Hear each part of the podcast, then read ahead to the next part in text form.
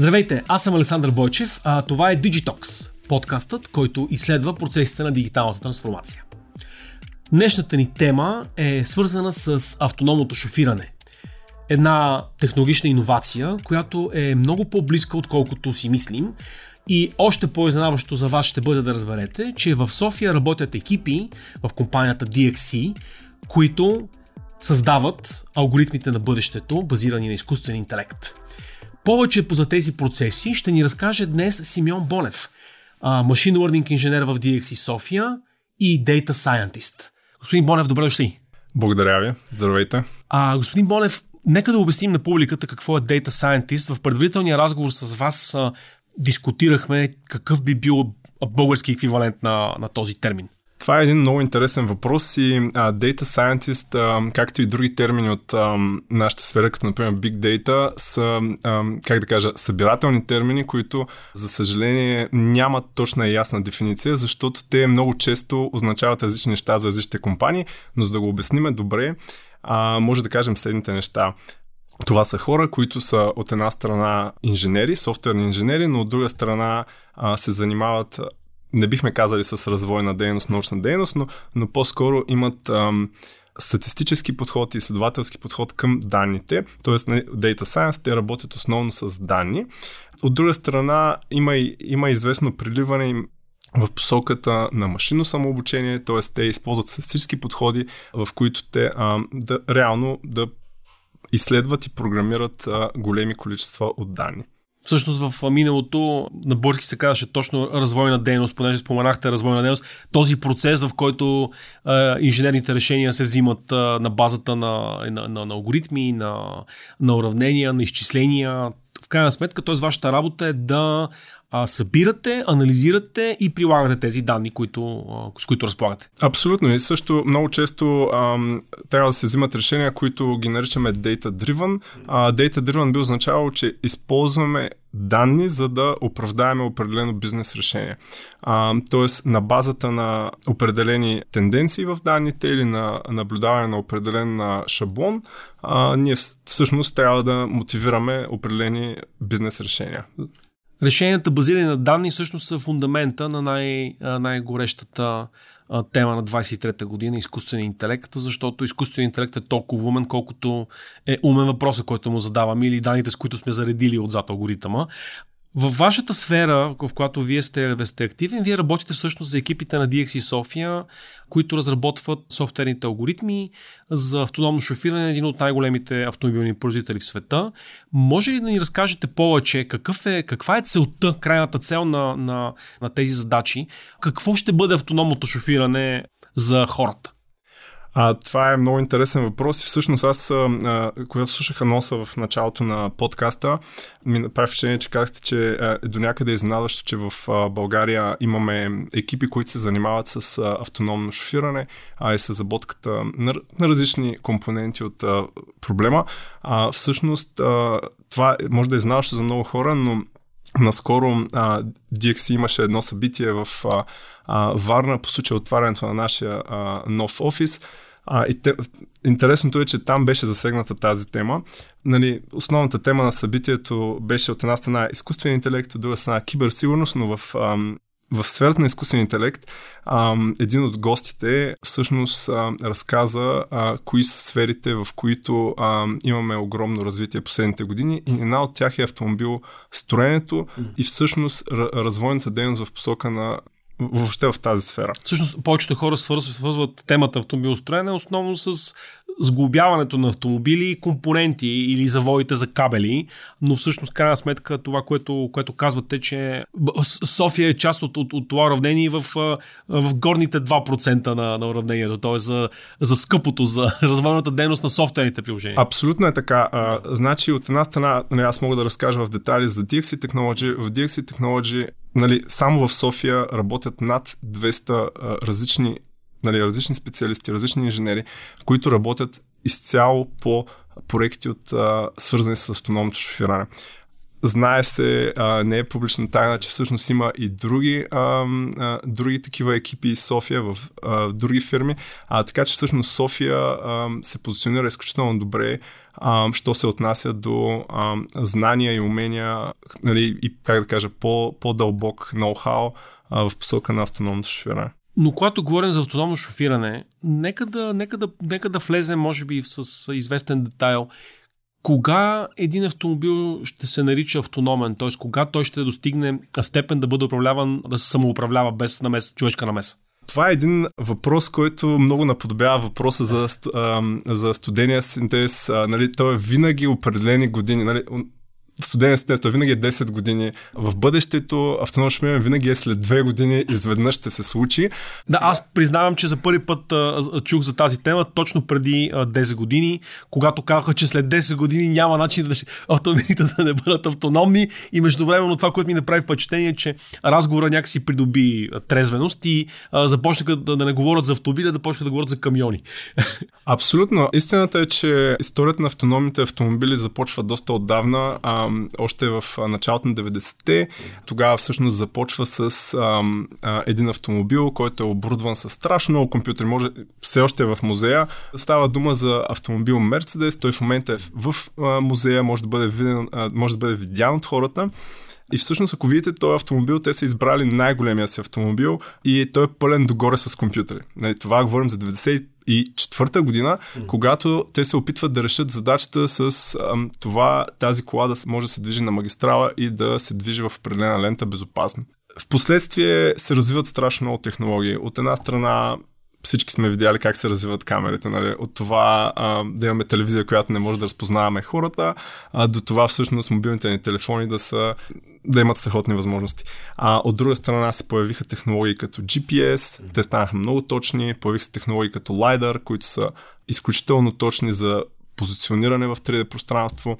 В последствие обаче интересното е, че се разви доста науката около това а, да кажем, невронните мрежи, които са а, нещо много актуално към днешните алгоритми за машинно самообучение, също изобщо не са нови.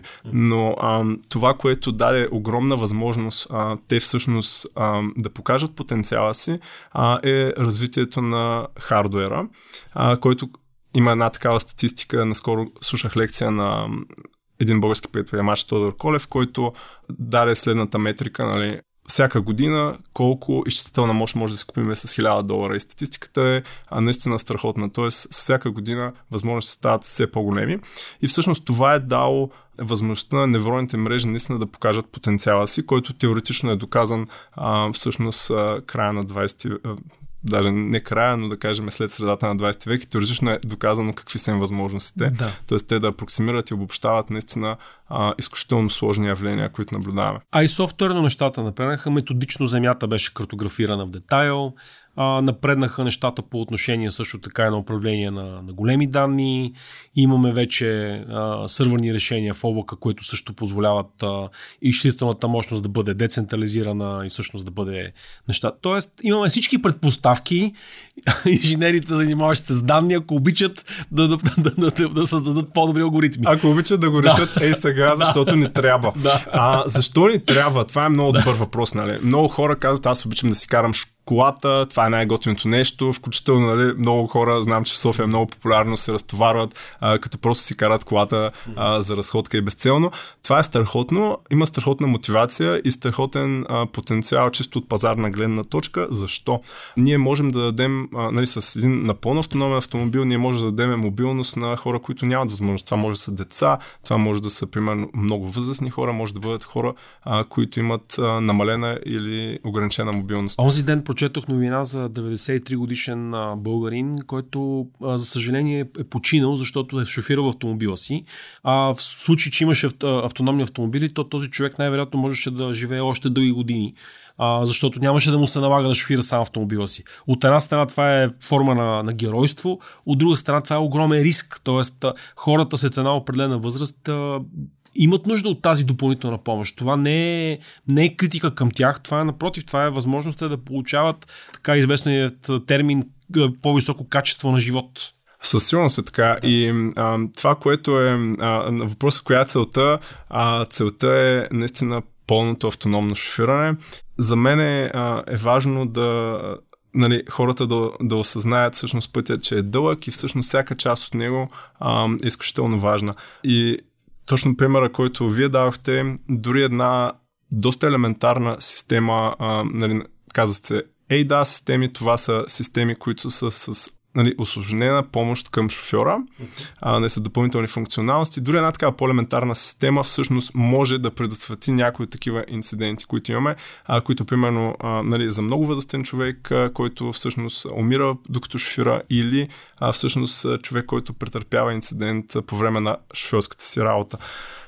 Истината е, че а, това, което а, научиха голяма част от а, водещите компании в разработката на автономното шофиране последните няколко години е всъщност, че задачата е а, доста по-сложна, отколкото в началото са очаквали, че всъщност тук... А, Кои рискове са се появили? Кое, кое всъщност ги е изненадало като вариация? Това, което ги изненада, изненада всъщност е, че трафика или въобще пътуването всъщност е а, система, т.е. той е, има страшно много участници, много е голямо. Основните трудности а, всъщност са изключително многото екзотични ситуации, които а, всъщност трябва да може да решава системата. И сега, нали, много хора казват, кои са екзотични ситуации, нали, то всеки ден е едно и също, толкова е просто и така нататък. Ами всъщност, а, какво научаваме? Идеята на това ние да въвеждаме автономно шофиране по-етапно и възможно най-добре на всички автомобили, защото нали, системата е толкова силна, колкото най-слабото звено. Идеята е наистина от една страна да имаме постоянна мобилност, нали, това ще подоби пазарните възможности, това е супер, но от друга страна и да е по-сигурно, т.е. да намалиме жертвите по пътищата, за съжаление те са прекалено много към днешна дата. Сега, истината е такава, голяма част от маркетинговите материали на основните фирми, които се занимават с автономно шофиране и тези, които нали, имат повече медийни изяви, а, всъщност колко са сигурни към днешна дата. Това, за съжаление, обаче а, не отговаря на истината. А, към днешна дата човешкото шофиране, така го наречеме, да. всъщност води до фатален инцидент а, при 100 милиона мили. Тоест един, един път на 100 милиона мили човек може да направи кат, фатална катастрофа. Да, или към 160 милиона километра. километра. Сега тук някой ще каже, добре, нали, има толкова много инцидент, ние говорим за фатален инцидент, да. а, т.е. Нали, гледаме в тази посока. Сега, от друга гледна точка, текущото развитие на автономното шофиране а, е изключително добро в а, решаването на а, други казуси, нали, например на предотвратяване на а, удари а, в близко разстояние, на реално на тези неща, които пък хората са слаби. Тоест, а, ние скучно ни е да си седиме в трафика, а, нали, особено в пълзящ трафик, или примерно скучно ни е да караме по тази магистрала, която е супер еднообразна. Нали, и така нататък. Също може да кажем, че текущото ниво на развитие на автономното шофиране решава каоса с пълзящия трафик, защото всички Абсолютно, системи да. от текущото ниво а, позволяват след натискане на бутона автомобила да поддържа темпото на колоната до 30-40 км в час. Абсолютно и, и даже ако разгледаме, а, например, в а, така преди години, когато се дефини, всъщност се дефинираше самата задача за автономно шофиране и се, нали, различните фирми а, и всъщност, което е много важно и регулатори, се опитваха да а, разберат а, как изглежда проблема, как ще бъде решен, а, какви са необходимите а, неща. Те създадоха а, една рамка, с която класифицират различните степени на автономност. И между другото, добре е да, да се ориентираме къде се намираме в момента.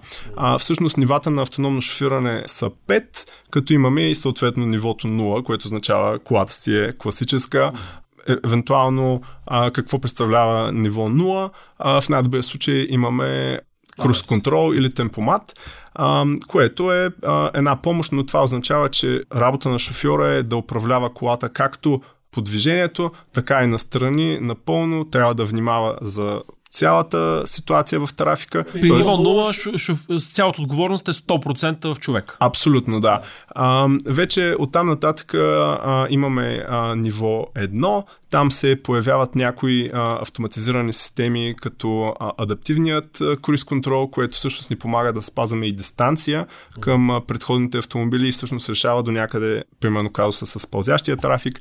А, имаме също и поддържане на лента, което нали, също ни улеснява като шофьори. А, тоест колата поема контрол, който е по ширина и по дължина на движението, да. но все още шофьора напълно трябва да наблюдава ситуацията а, и носи пълната отговорност, както и а, трябва да държи волана и да има възможност да упражнява контрол върху автомобила напълно. След това започва по-интересната част. Това е а, ниво 2, а, където всъщност в момента се намират масовите, а, да кажем, по-добре оборудвани или по-луксозни автомобили, които а, хората могат да си купят. Там вече а, колата може да поеме контрол а, над шофирането.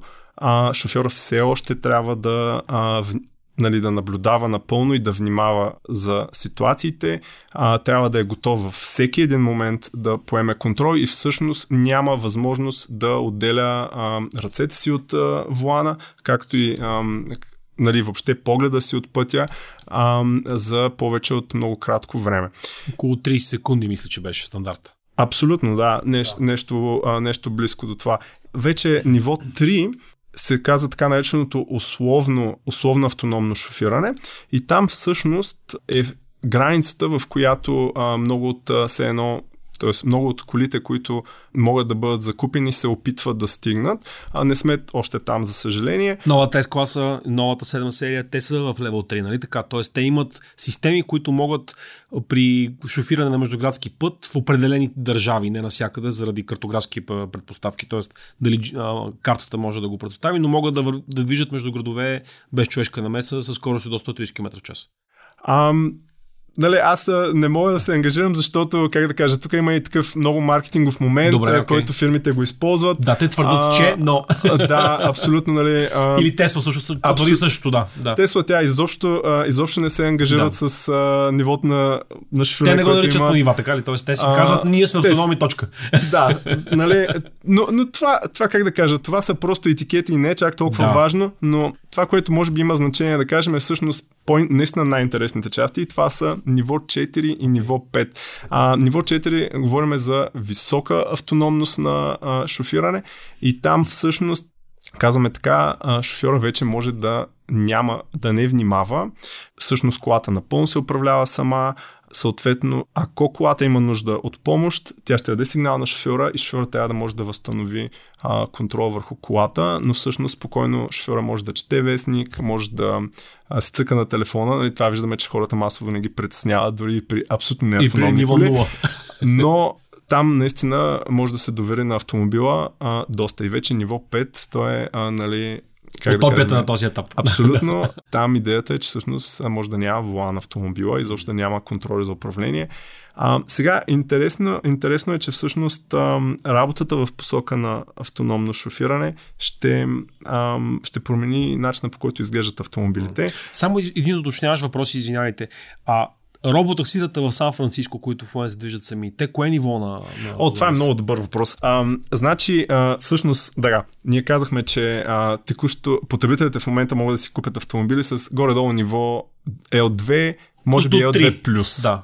А, сега, всъщност, а, текущ, текущата разработка и текущите изследвания са около ниво 4. Okay. А, всъщност, роботакситата, които виждаме а, да се пускат в а, определени градове, а, например на компаниите Waymo и на компанията GM Cruise, всъщност те са ниво 4 на автономност, като всъщност какво означава това, че те са напълно автономни, но в определени условия. В техния случай определените условия са географски ограничени на определени места, на които могат да работят. Специално, а, тук може би е интересно да разкажем и нещо друго. В автономно шофиране има два основни подхода на, на разработка, а, които се различават в философията си. Например, в случая на а, GM Cruise и Waymo, те разчитат а, всъщност на изключително прецизни карти, които а, нали, са на съответните градове, в които те а, решават да пуснат услугата си. Waymo, Google, Google Maps, всички сме тестери на Google Maps, помагаме на Waymo да движи таксидата си по-добре в Сан Франциско по този начин, защото има прецизна карта на града. Абсолютно, картите са основополагащи за, за абсолютно всички системи. А, нали, от една страна имаме тези системи, които разчитат на прецизна карта, те имат едно огромно предимство обаче и то е, че те много бързо могат да стигнат до пазара, защото те казват така, ние искаме да предоставим услугата в определен град, а, съответно нали, правим всичко възможно да направим това, нали, т.е. карта ни е прецизна, правим експерименти, правиме настройки, изследваме съответно за по-интересни ситуации, нали, например, във вашия град, примерно пожарните камиони са определен модел и те са много различни и така нататък. А, и след това всъщност лесно може да бъде пусната услугата. Другият подход, който е а, по-различен, е генерализираният подход към а, автономното шофиране. А, това е подхода, например, на Тесла и на, и на други компании, които а, не разчитат толкова на прецизните карти и те казват така, те се опитват да решат цялостно проблема с автономното шофиране. Проблемът там обаче е, че самият ролаут или пускането на пазар на услугата, т.е. наистина да е автономна, всъщност е по-бавен процес и съответно отнема повече време. Сега, кой е правилният подход? Трудно е да се каже. Според мен има място и за двата подхода. А, нещо интересно, между другото, хората, когато си говорят за автономно шофиране, си мислят основно за коли и основно за лични автомобили. Всъщност, интересно е нали, да се опитаме да си разширим кръгозора, за да видим истинското приложение. Един личен автомобил стои паркиран 95% от времето. Може би това няма да има най-големият, нали, как да кажа, най-голямото приложение в нашето общество. Но а, всъщност автомобилите, които са за споделена мобилност, те вече могат, а, когато нали, имат и автоном, т.е. станат роботаксита, те им, могат да имат а, утилизация, която е вече наистина много по-голяма. От друга страна, нещо много важно, което хората забравят, защото тези превозни средства са скучни, неприятни и така нататък, или може би са, просто не са интересни за повечето хора, е всъщност, замислете се, нали, всичко, което хората а, притежават е дошло под една или друга форма на камион. Тоест, преносът на товари и логистиката а, всъщност може би имат най-голяма нужда от каквато и да е автоматизация, най-добре пълна, но ам, дори минимални ам, неща, които подпомагат ежедневното шофиране, са от голямо значение за шофьорите, които пътуват дълго време а, и са натоварени.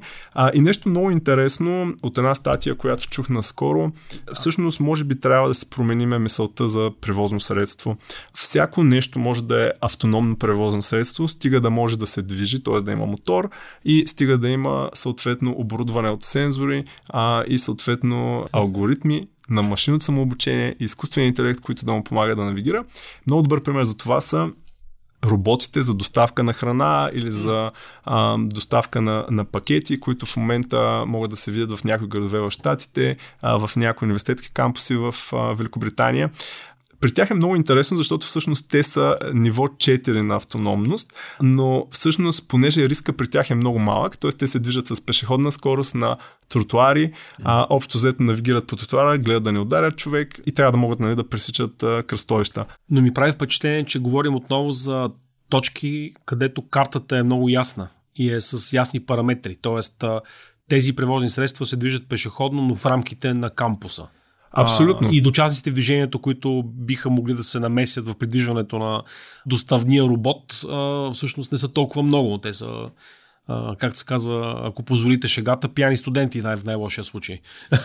А, така е. А, може би, как да кажа, а, компаниите доста внимават а, как а, разгръщат услугата си, защото всеки един инцидент, макар и малък, а, всъщност може да се отрази пагубно на една такава компания, а това има огромно значение. А, например, а, това, което наблюдаваме в а, пазара с а, компании, които занимават с автономни автомобили, точно заради това, че се, а, нали, в миналото се обещаха много неща, които се оказа, че са много сложни, всъщност а, голяма част от компаниите почнаха да се консолидират, голяма част от тях станаха придобити от основни играчи. А, може да дадем примери. Крус, например, е част от General Motors, Waymo е субсидиар или, или поделение. Под, да, поделение да. на а, Alphabet, Alphabet, която е бащината компания на Google. Zux е част от Amazon, съответно Argo е част от Volkswagen и Ford и така нататък. А, и всъщност част от стартъпите, които не, не успяха а, да, да доставят обещанията, които имат за монетизиране на автономните коли. Дали частично защото подценяват задачата, дали защото всъщност подценяват а, кооперацията на регулаторите, която също има огромно значение. Нали, ние може да, да си говорим колкото искаме за това а, нали, как един автономен камион ще дойде от Германия до България за едно денонощие вместо за няколко дни, но всъщност той трябва да мине няколко държави. И те всички държави трябва да позволяват тая регулация, да има, как да кажа, всичко да е уредено за това как ще пътува той и така нататък. Тоест това, това са неща, които не са, не са като беззначение и всъщност са доста важна част от решаване на задачата. Всъщност сега се замислям, че международният транспорт в Европа, може би ще е един от последните сфери на прилагане на автономни камиони. Много по-голямо значение ще има доставките вътрешно, вътрешните държави. Тоест, всички куриерски услуги биха могли да бъдат автоматизирани при съответните обстоятелства. Или всички доставки на хранителни стоки между отделните складове на, и магазини на хранителните вериги. Защото международният транспорт всъщност крие много рискове заради класическите рискове на международния транспорт. Контрабанда, трафик на хора и наркотици. Тоест, тези рискове са, технологията не ги решава. Там всъщност влизаме в един много по-философски разговор, касаещ контрола и, и камерите и нашата свобода на придвижване, където не съм сигурен, че а, свободолюбивите европейски граждани ще са щастливи а, камери да ги сканират а, непрекъснато. А, но като заговорихме за философски теми, какъв е етичният казус при автономното шофиране? Какви етични казуси ви се налага да решавате на дневна база а, с вашите решения? Всъщност, а, нали, за момента основно задачите пред, пред нас и пред други колеги са основно технически, но а, автономното шофиране, както и а, различните сфери на изкуствения интелект, които в момента са страшно актуални, задават много етични въпроси. А, и те започват, а, как да кажа, ако си, ако си представим, нали, хората много често обичат да се фокусират на а, соса, на, нали, на цялото нещо, което е модела, изкуствените и така нататък, но всъщност ако си го представим като една, как да кажа, една голяма система от това как данните се събират, обработват, съхраняват, а, след което се подготвят, след, кое, след което се използват трениране или за валидация на модели и така нататък. А, всъщност най- най-лесното нещо, което е добре да обърнем внимание, това е всъщност data privacy или това е как се съхраняват сигурно данните, а, така че най-малкото те да не, да не изтичат, а, най-малкото ам, да, да се борави законно с лични данни. Какви данни всъщност се събират при автономното шофиране? Това ми стана интересно. Автономното шофиране, всъщност, данните са зависимост от сензорите, които се използват. Сензор стекът а, за различните компании е различен. Там Но имате има... предвид всъщност телеметрични данни, т.е. че се движа между дома и офиса и някой би могъл да знае къде е моят дом и къде е моят офис. Т.е. това е данна, която трябва да се съхрани. О, абсолютно е така, да. А, това са данни и трябва да се, а, как да кажа, трябва да се съхраняват изключително внимателно. Най-малкото, което е Всъщност това е проблем за различни сфери на изкуствения интелект. Тоест, дори когато едни данни са анонимизирани, те трябва да са анонимизирани достатъчно добре, за да не е възможен така наречения fingerprinting или т.е. лесно, как да кажа, нали, по някакво поведение на потребителя да бъде разпознат потребителя. Да. Защото, а, нали, замислете се, примерно вие използвате някакво някакво приложение игра на вашия мобилен телефон, а, съответно то казва някакви анонимни данни от типа на нали, човека харесва тая игра, играе от 7 до 9, нали, играе обикновено а, да кажем, няколко нива и така нататък. И това, нали, ние считаме, че са безобидни данни, но когато се включи с малко геолокация, от коя държава е, а, нали, от кой град е, а, от с какво мобилно устройство е, да кажем, марка и модел, и това изведнъж всъщност става уникален човек.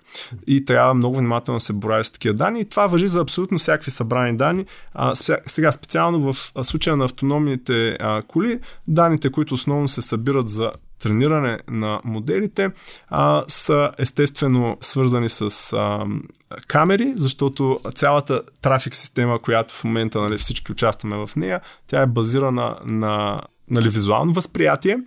А, съответно, оттам има основно два лагера на разбиране. А, единия лагер на разбиране е а, ние искаме да решим задачата с най-малко а, възможни сензори. Това каква възможност ни дава?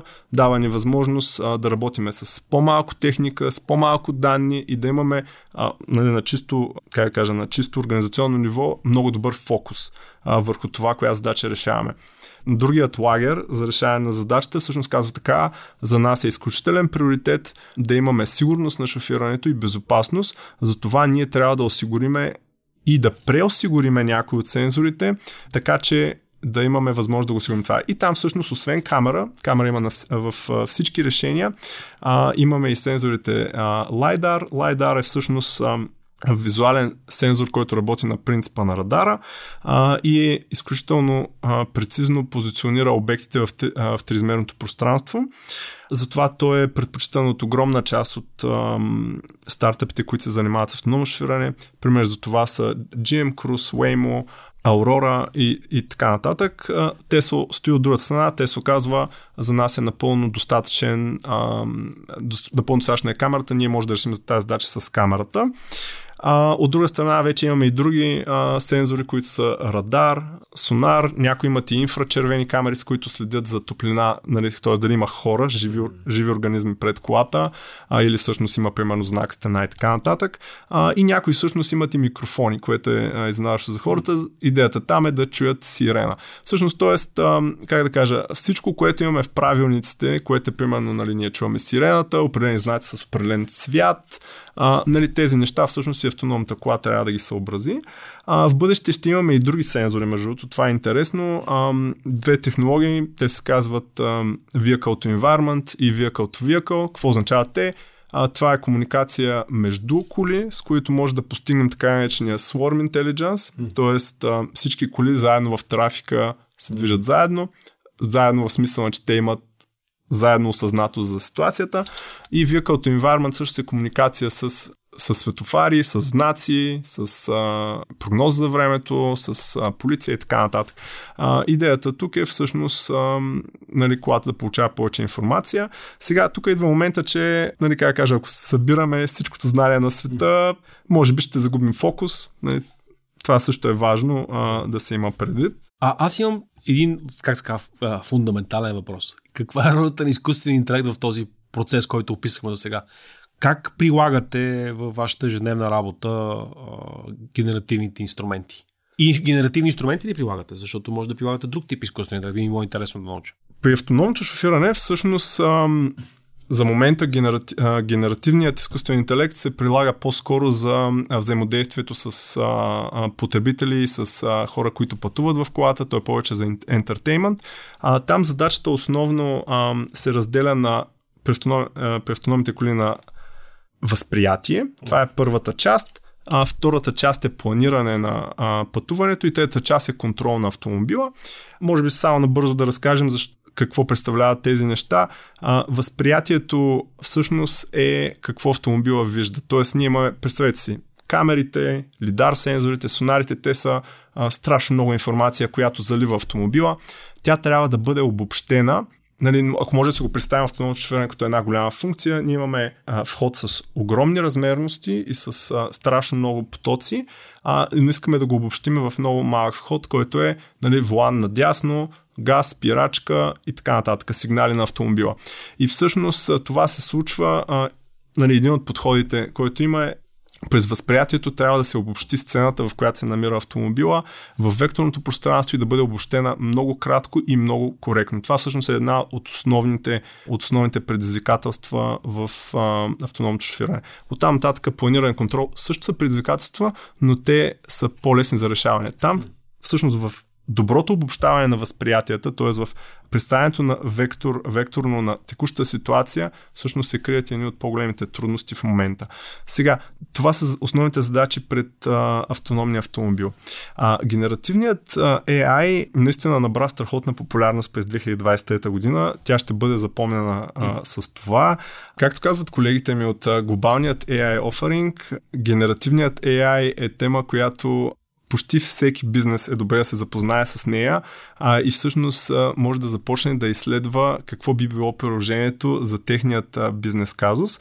А, нали, ние казахме, че при автономните автомобили това може да бъде използвано в много отношения а, за взаимодействие с потребителите на роботаксито, но всъщност може да бъде използвано и компанията Wave, която също е един от стартъпите, които са популярни с разработките си, а всъщност го използва за да обяснява действията на автомобила, като на съвсем човешки език обяснява защо примерно се премества в друга лента, обяснява, че вижда, че автобусът се заминава от спирката си, съответно ще го изчака и ще пропусне и така нататък нали, много хора си задават въпроса защо така изведнъж а, си говориме за изкуствен интелект и за генеративен AI. Причината е, че се случиха някои интересни промени последните няколко години а, и всъщност най-вече а, миналия ноември и декември всички сме запознати. Всъщност нали, чат GPT беше страхотна възможност за демократизация на технологията и всъщност много съвсем обикновени хора да разберат а, на какво е способна и да експериментират с нея. Интересно е технически да си обясниме какво се промени. Например, в традиционният изкуствен интелект или как сме работили до сега, а, ние събираме данни. В миналото, например, е трябвало тези данни да се чистят страхотно много. Има така наречената фаза feature engineering, т.е. ние трябва от данните по такъв начин да ги обработим и да, да ги промениме, че те всъщност много ясно да представят някакво свойство на проблема, който търсим. А, този проблем частично беше решен с дълбоките невронни мрежи, които правиха тази стъпка автоматично заради нали, заради структурата и архитектурата, която имат. Сега генеративният а, изкуствен интелект дава възможността всъщност ние а, буквално, нали, както казват някои колеги, буквално да го замеряме с каквито и да е данни, които да. са неструктурирани. А, знаете, нали, разликата между структурирани, полуструктурирани и неструктурирани данни беше много ключов момент а, доскоро в управлението на, на Big Data, или т.е. технологиите на на това да събираме огромни силози от данни. Сега това започва да се променя. А... Тоест, ако правилно ви разбирам, навлизането на генеративния изкуствен интелект и използването на тези езикови модели всъщност ще бъде нещо като адреналинова инжекция за, за процесите на разработка. Тоест, а, не става въпрос за това, че ще замени а, програмистите, напротив, всъщност ще ви позволи да работите по-ефективно с а, суровите данни. Правилно ли разбрах? А, това е интересен въпрос. А, трудно, ми е, а, трудно ми е да направя предвиждане в бъдещето, но а, интересно е когато компанията, за която работя, консултира клиенти по темата, всъщност виждаме два, как кажа, два различни подхода в мисленето. В единия подход хората биха искали да внедрят технологията с това да си подобрят текущите процеси, съответно да ги направят по-ефективни и така нататък. Във втори подход, примерно, ние виждаме възможност те да се опитат всъщност да, да запазят пазарен дял, т.е. Да, да, се под, да подсигурят своята ефективност на компанията и в трета парадигма на мислене има така наречените moonshot или т.е. едно скоци до, до луната, Нали, тоест, това са възможности компанията всъщност корено да промени бизнес модела си, да започне да прави напълно нови неща и всъщност не просто да запази пазарния си дял, а, а всъщност да почне да предлага нови видове продукти, да разшири портфолиото си и по този начин да всъщност да направо да завземе нов пазар. Това са реално възможностите и това ще очаква, очаква се да промени страшно много неща. Интересно е какво, какво се случи и какво е различното и какво се промени в този път. Всъщност има добре да се разгледа в два аспекта. По-рано си говорихме за подобренията в хардуера, които виждаме последните две десетилетия.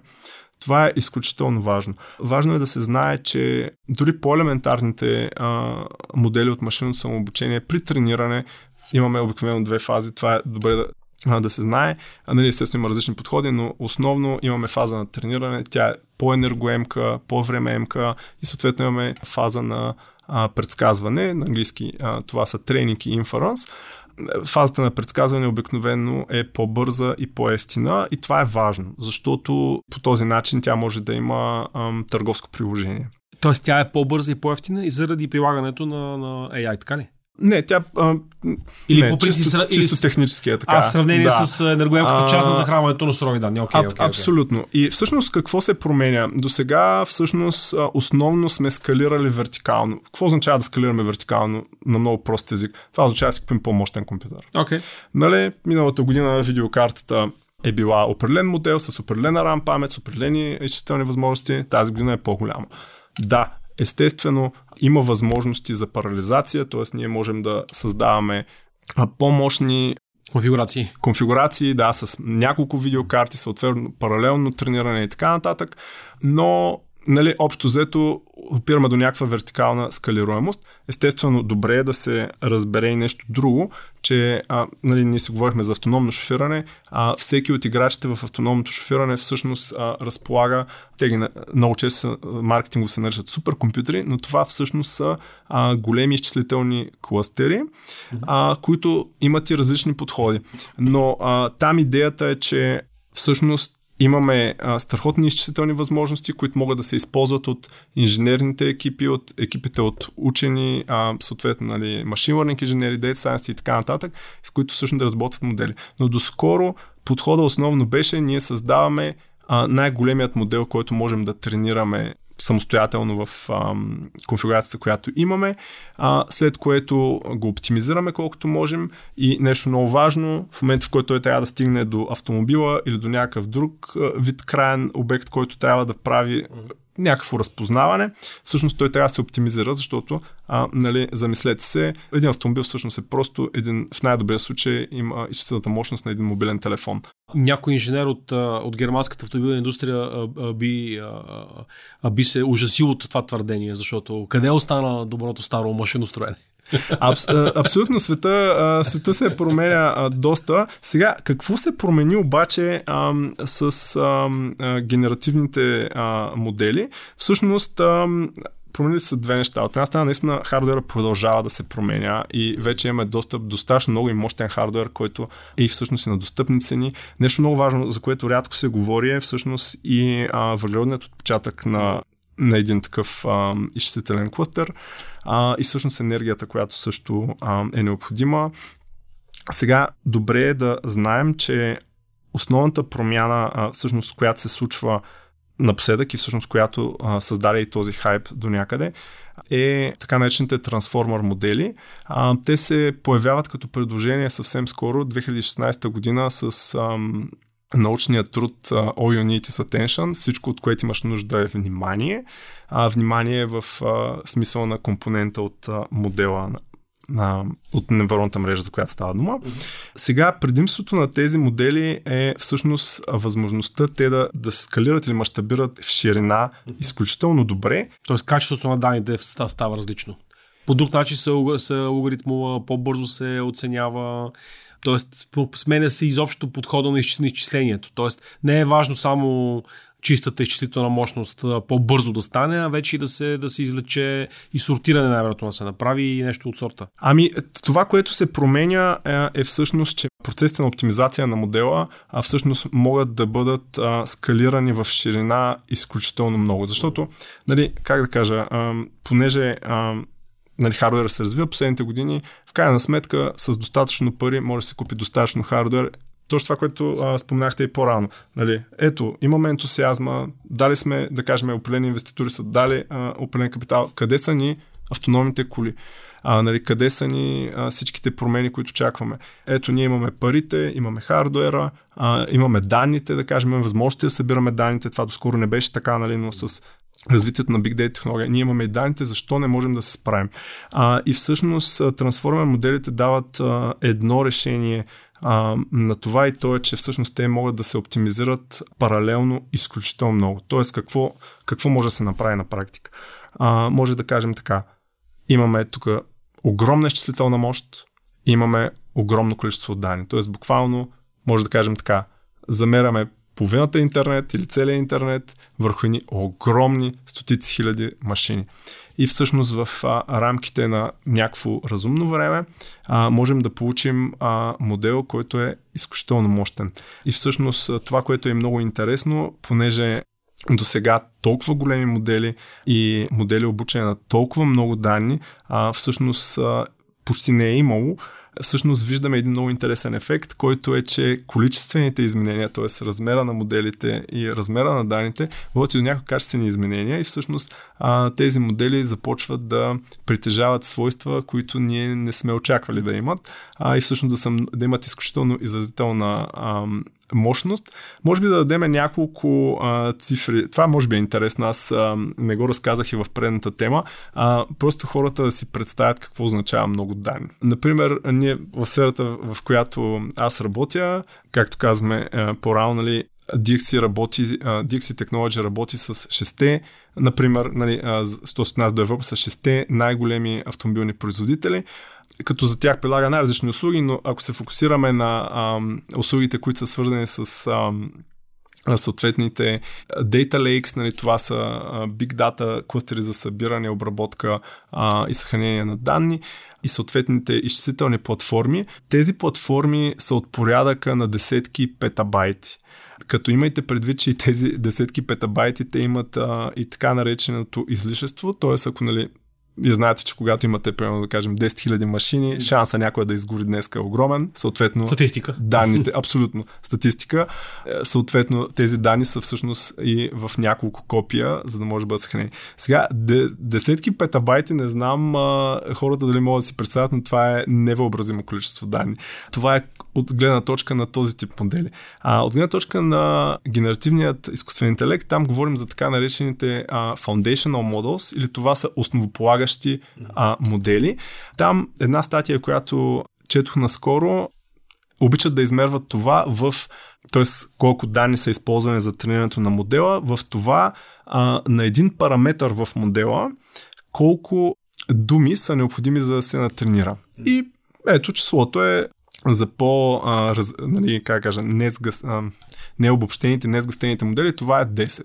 То звучи като 10 какво? ни, 10 думи на параметър, което звучи супер малко.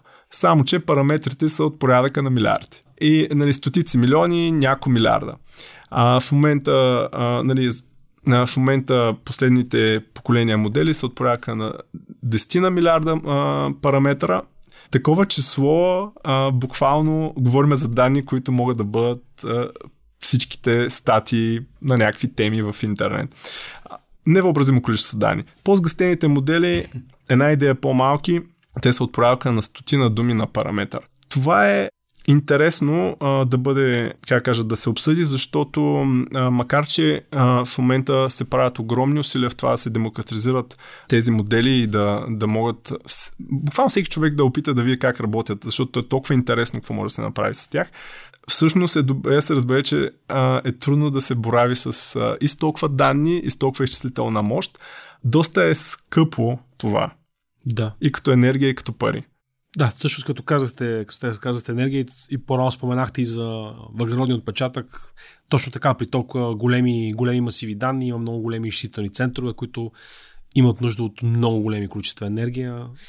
Така че също това е процес и наистина е впечатляващо, че София е част от този процес, от тази глобална, глобална революция в обработката на данни. Господин Бонев, много ви благодаря за, за този разговор. Това беше изключително интересен разговор. Аз научих доста неща.